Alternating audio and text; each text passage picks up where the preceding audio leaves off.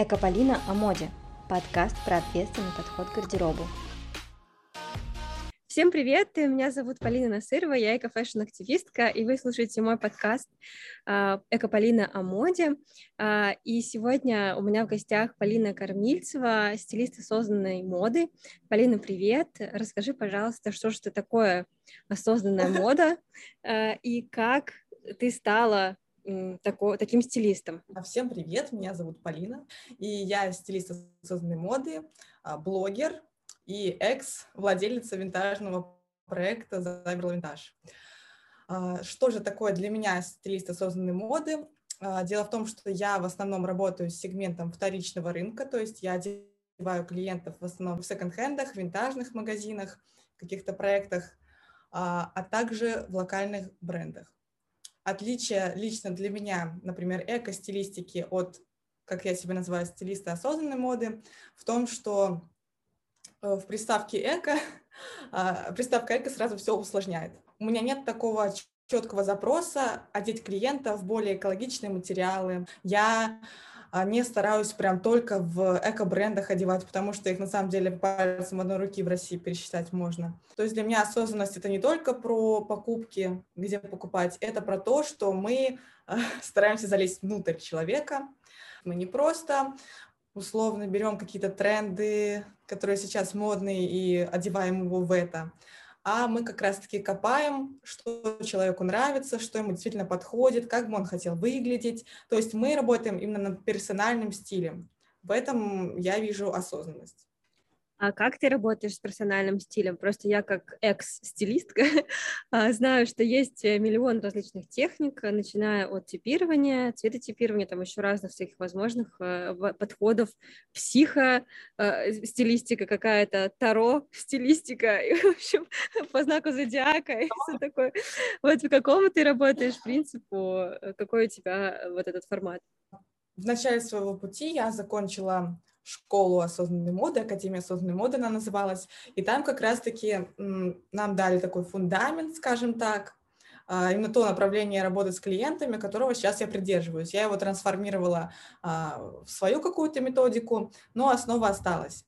Я знаю, что очень многие против типирования, я понимаю, почему, потому что как будто бы уже всем идет все, на самом деле, чтобы человек понял, что ему нужно, ему нужно э, дать какую-то основу. Невозможно просто вот на тебе все цвета мира, выбери, что тебе нравится. Нужно сегментировать, но это не является прям главным э, потом в стилистике, которую мы выбираем. То есть я все равно ориентируюсь на то, какой стиль человеку близок так как я работаю с клиентами, которые часто интересуются экологией, там, за осознанное потребление, они очень часто не красятся. И не красят волосы, и в целом макияж не наносят. И вот тот момент, когда мы не наносим макияж, важно, чтобы цвет у лица э, выигрышно обыгрывал внешность. Вот в этом я за типирование.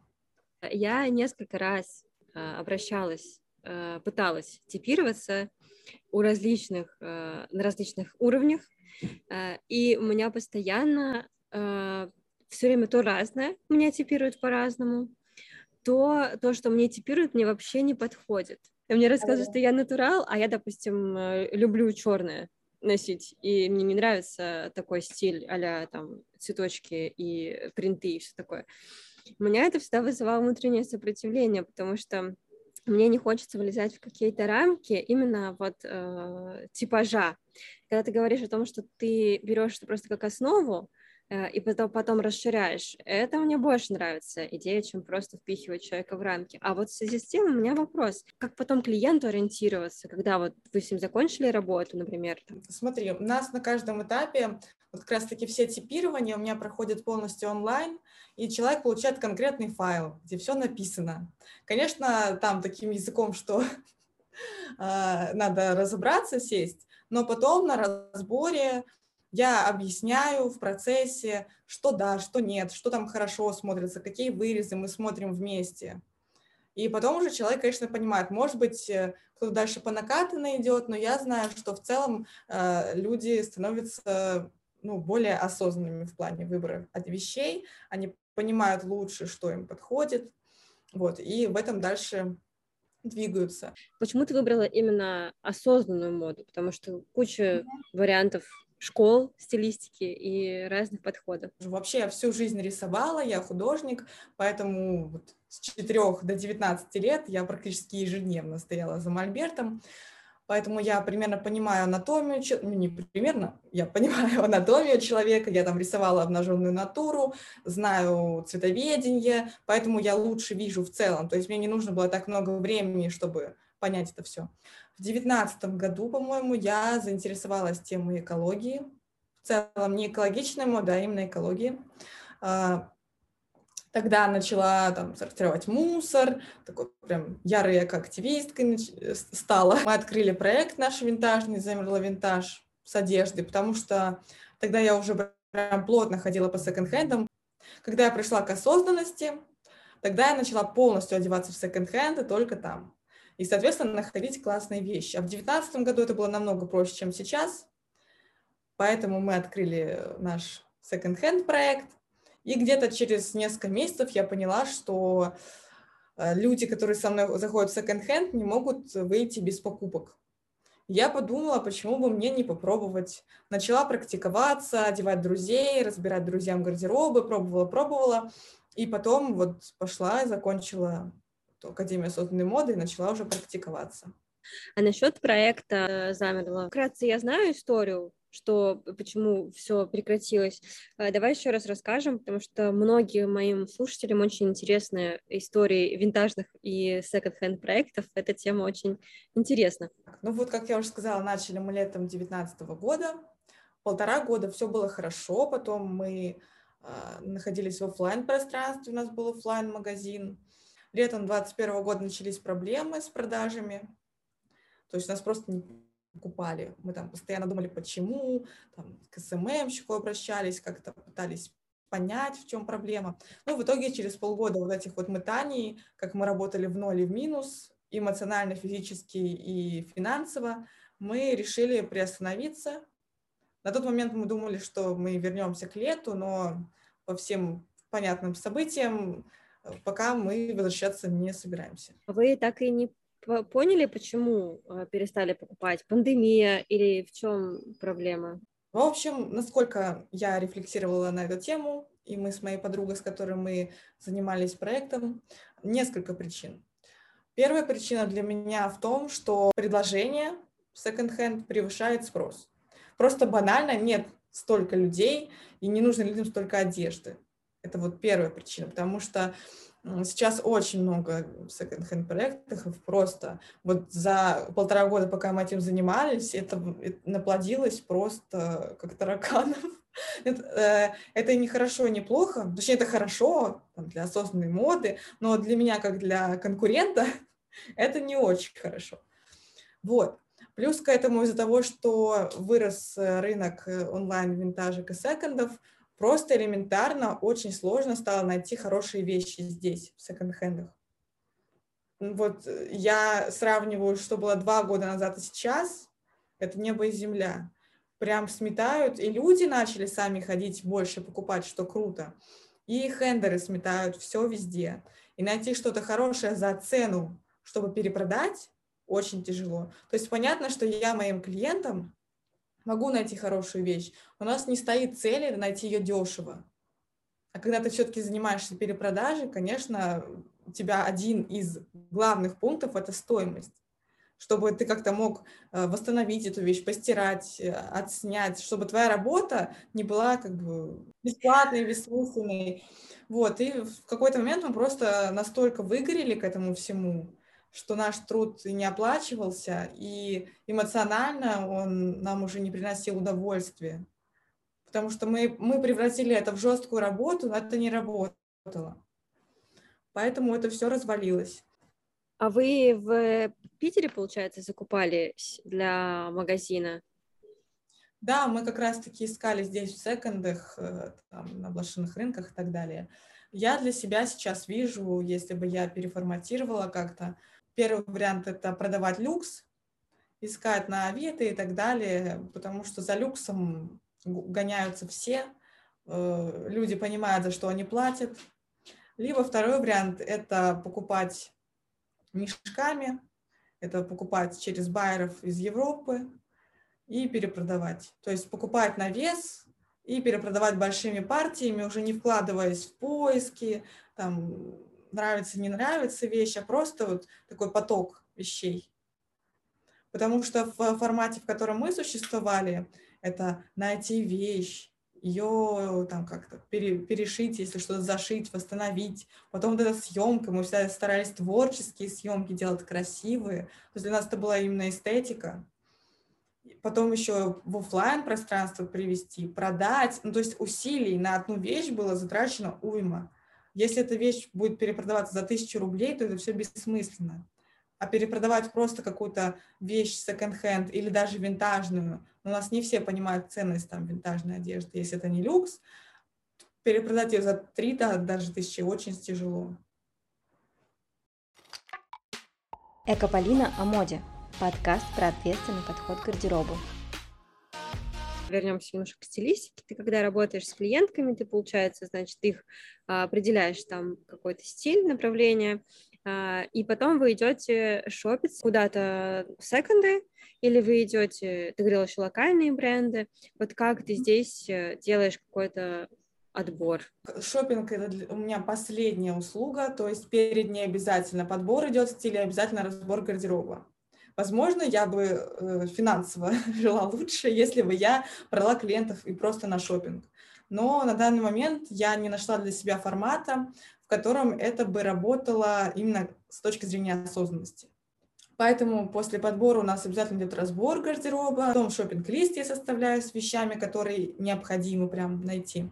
И в зависимости от э, стилевого направления, то есть это более какие-то романтичные женственные вещи, или это эм, более унисекс формат вещи, там рубашки какие-то, или еще какое-то другое стилевое направление. В зависимости от этого и от э, бюджета клиента мы определяем условно процент э, вещей секонд-хенда там в гардеробе. Э, мы всегда идем на уделку, потому что там я знаю, где что. То есть у меня есть определенные лавочки, определенные конкретные места. Я знаю, здесь я покупаю джинсы, здесь я ищу рубашки. То есть просто, чтобы мы идем в какой-то секонд-хенд и ищем, такого, конечно, нет, потому что это очень много времени. Клиентам в секонде мы находим классные джинсы винтажные. Мы находим там рубашки, какие-то, может быть, верхнюю одежду, там тренч и так далее, э, ремни кожаные, свитера кашемировые есть какой-то набор определенных вещей, которые я знаю, что вот точно вот эти вещи мы должны найти. А если там какие-то более сложные блузы женственные или сейчас модные топы, если человек хочет прям трендово там выглядеть, мы, конечно, это ищем либо на Авито. Авито я всегда добавляю, и это прям очень спасает, потому что сумки, обувь — это всегда Авито. Я прям скроллю бесконечно ленту, ищу классные позиции по России там, или в, Питере, в Петербурге финансовое состояние сейчас не у всех позволяет в локальных брендах купить, потому что в локальных брендах сейчас стоит десятка вещи, в среднем от 10, а если какая-то интересная позиция, то 15. Не все располагают такими финансами, то есть а, я на этапе обговаривания будущего гардероба мы сразу понимаем, определяем бюджет, и если это 100 тысяч на гардероб, то да, мы идем в локальный какой-нибудь гейт, и покупаем что-то там, например, либо мы идем, не знаю, куда еще, Тумут, или, ну, в общем, разные бренды, и докупаем что-то там. Если нет, то есть вариант э, в крайнем случае, это зайти в какой-нибудь, сейчас уже что, Зарина у нас есть, то есть, например, какую-то одну вещь, если нам прям определенно нужна вот юбка в этом цвете, ее нигде нет, ни на Авито, нигде. Или у нас там очень ограниченное время. Авито все равно это время. Если я работаю с клиентом, и мы закупаемся на Авито, там ищем, то это растягивается все на месяц примерно. Еще можем добавить винтажки. Вообще у меня пару раз всего были клиенты, с которыми мы ходили именно винтажные проекты, потому что не всем нравится этот налет винтажности, не у всех стилевое направление, там, не, не все хотят выглядеть как 80-х условно. И винтажки мы идем уже искать какие-то прям изюминки. Экополина о моде. Подкаст про ответственный подход к гардеробу. Есть два, как по мне, два вида э, клиентов, которые, с которыми я встречалась, и вот с подписчиками, с которыми я общаюсь. Есть те, которые покупают очень много и неосознанно, а есть клиенты, которые, наоборот, вообще ничего не покупают, потому что они боятся как раз-таки сделать неосознанные покупки, и это приводит, знаешь, как обратная сторона медали, вообще отсутствие покупок.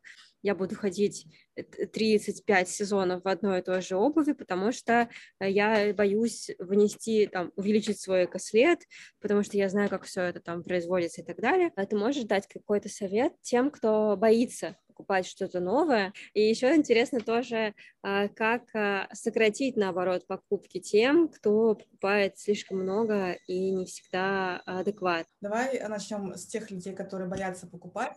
У меня таких клиентов было немного. Тут я могу сказать, что нужно просто немножко, как это, как это синдром спасателя, что ли, или наоборот, это мания величия. Я не знаю, что это, но это, наверное, похоже на э, немножечко, не мания величия, как это сказать? Когда человек думает, что Слишком он большая значимость ответственен за весь мир. Это круто, что человек там не, не покупает лишнего, но загонять себя в рамки максимально «я не куплю ничего, я буду ходить босиком, потому что это не экологично, я спасу весь мир» — это неправильно. Лучше же быть не фанатиком, который ходит голый по лесу бегает и костры жжет, точнее, костры мы не жжем, это не экологично, а человеком, который может э, совместить все и жить как условно нормальный человек для понимания социума сейчас. И при этом показывать как можно по-другому, как снизить там свой экослед, как это сделать более экологично. И при этом классно выглядеть, чтобы хотелось на него быть похожим. Я в очередной раз убеждаю, что стилистика и работа стилистом — это работа с психологом в какой-то степени да. тоже потому что действительно э, есть такое синдром спасателя и попытка там как бы взять на себя слишком много ответственности за все, что происходит. А что касается тех, кто слишком много покупает? Э, в этом случае я бы обращалась к психологу, о, психологу, к стилисту. Оговорочка по Фрейду.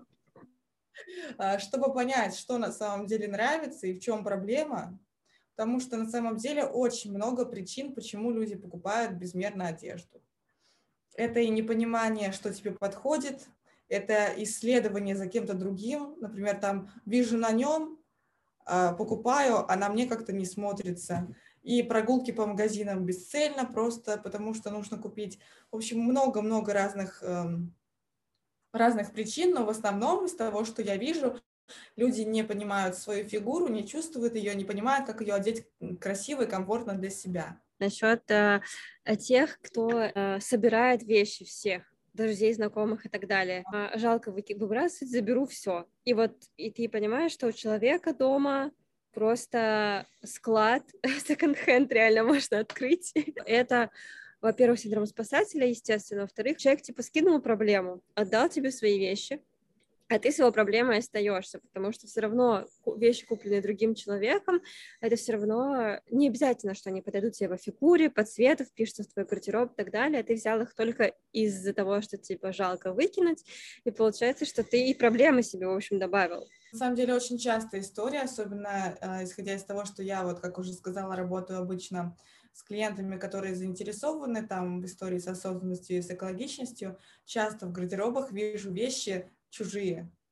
Вот мы разбираем, и я такая, так, тут гардероб школьницы, подростка, престарелой женщины, а, какой-то, ну, в общем, просто какой-то винегрет из разных людей, а где тут ты, вот эта задача найти. Ну, я не хочу как-то ничего плохого сказать про людей, которые забирают, потому что, ну, опять же, просто человек не понимает, что ему нравится, что ему идет.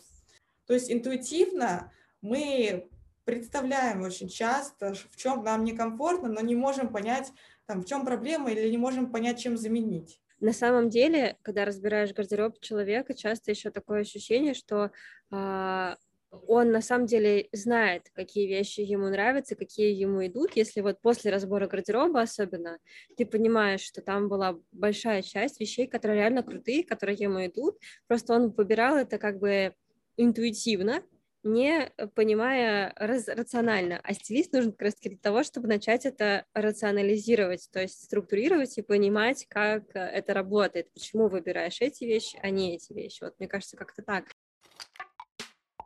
Экополина о моде. Подкаст про ответственный подход к гардеробу. Представь, что я человек, который э, очень сильно хочу перейти на секонд-хенд, но я, допустим, привыкла покупать что-то просто в торговом центре, я приходила и все там покупала. А сейчас вот такая ситуация, что в торговом центре мало что осталось из того, что я покупала.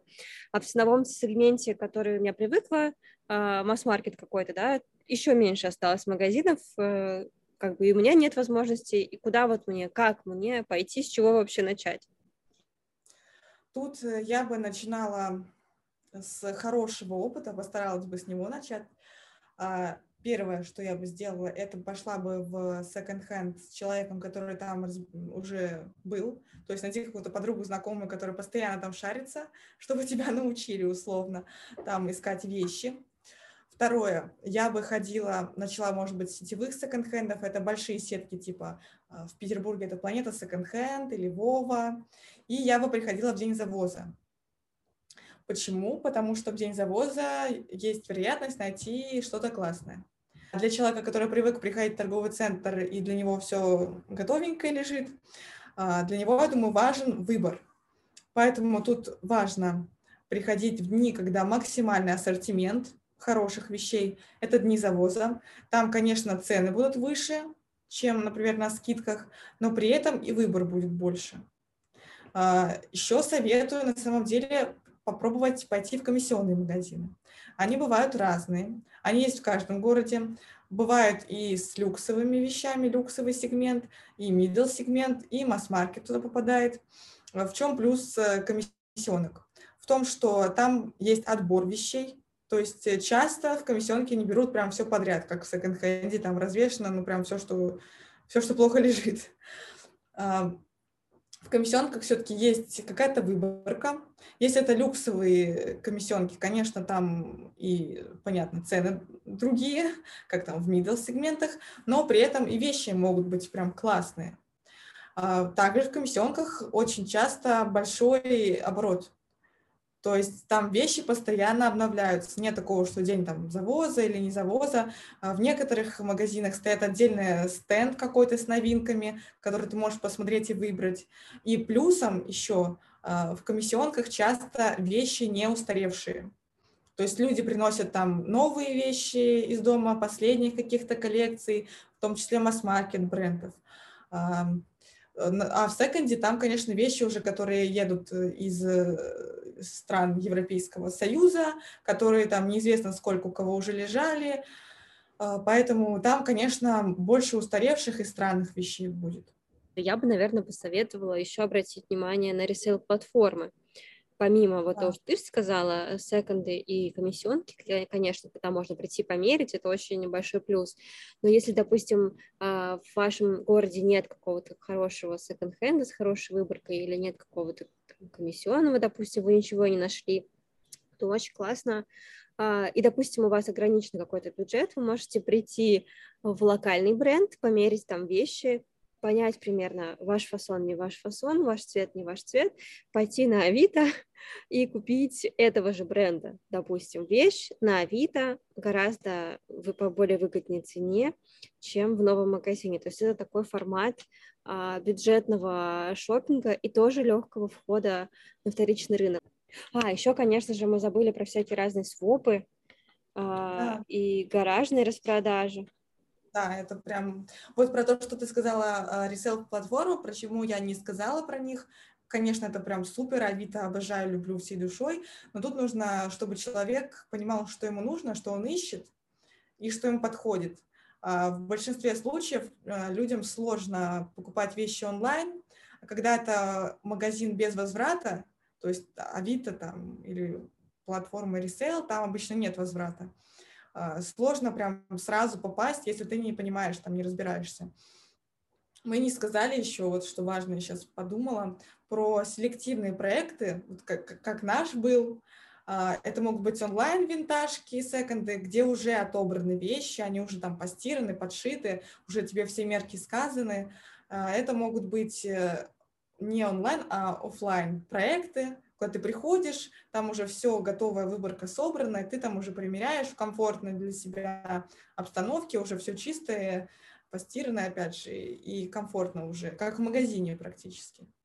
Ну да, то есть секонды — это не обязательно трэш и угар, валяющиеся по, по полу грязные вещи, странные продавцы и э, странные фасоны и цвета расцветки у вещей. Это может быть реально отобранный э, винтаж или отобранный секонд в центре города с красивыми примерочными, с, ты даже не отличишь от э, обычного магазина. То есть только, наверное, если ты знаешь, что там реально секонд, ты можешь понять, ну, как бы ты угадаешь, а так просто зайдя вот так проходя, ты можешь даже не понять, что это там бэушные вещи какие-то не новые. Так постепенно, постепенно по шажочку а, выходить вот этот вот э, осознанный мир осознанной моды, осознанного шопинга. Ну и, конечно, подписаться на Пелагею а, во всех соцсетях, смотреть, э, какие делают подборки, рекомендуют различные бренды на, на телеграм-канал. У тебя сейчас тоже, да, телеграм-канал? У меня два телеграм-канала. Первый телеграм, где люди сами перепродают, перепокупают одежду, а второй, где я делюсь разными мероприятиями, анонсами там своп-вечеринок, гаражных распродаж, какими-то статьями интересными. Спасибо тебе большое, Полина. Мне кажется, что мы с тобой уже все обсудили, что только могли обсудить. Я очень рада, что ты пришла ко мне на подкаст, потому что я хотела давно уже поболтать на тему именно экостилистики с кем-то, кто в теме. Нас становится больше, но не так все равно еще пока много, кто занимается именно на стыке стиля и экологии стиля, и экологичной моды. Спасибо тебе большое. Все ссылки на соцсети будут обязательно в описании. Спасибо, что пригласила. Экополина о моде. Подкаст про ответственный подход к гардеробу.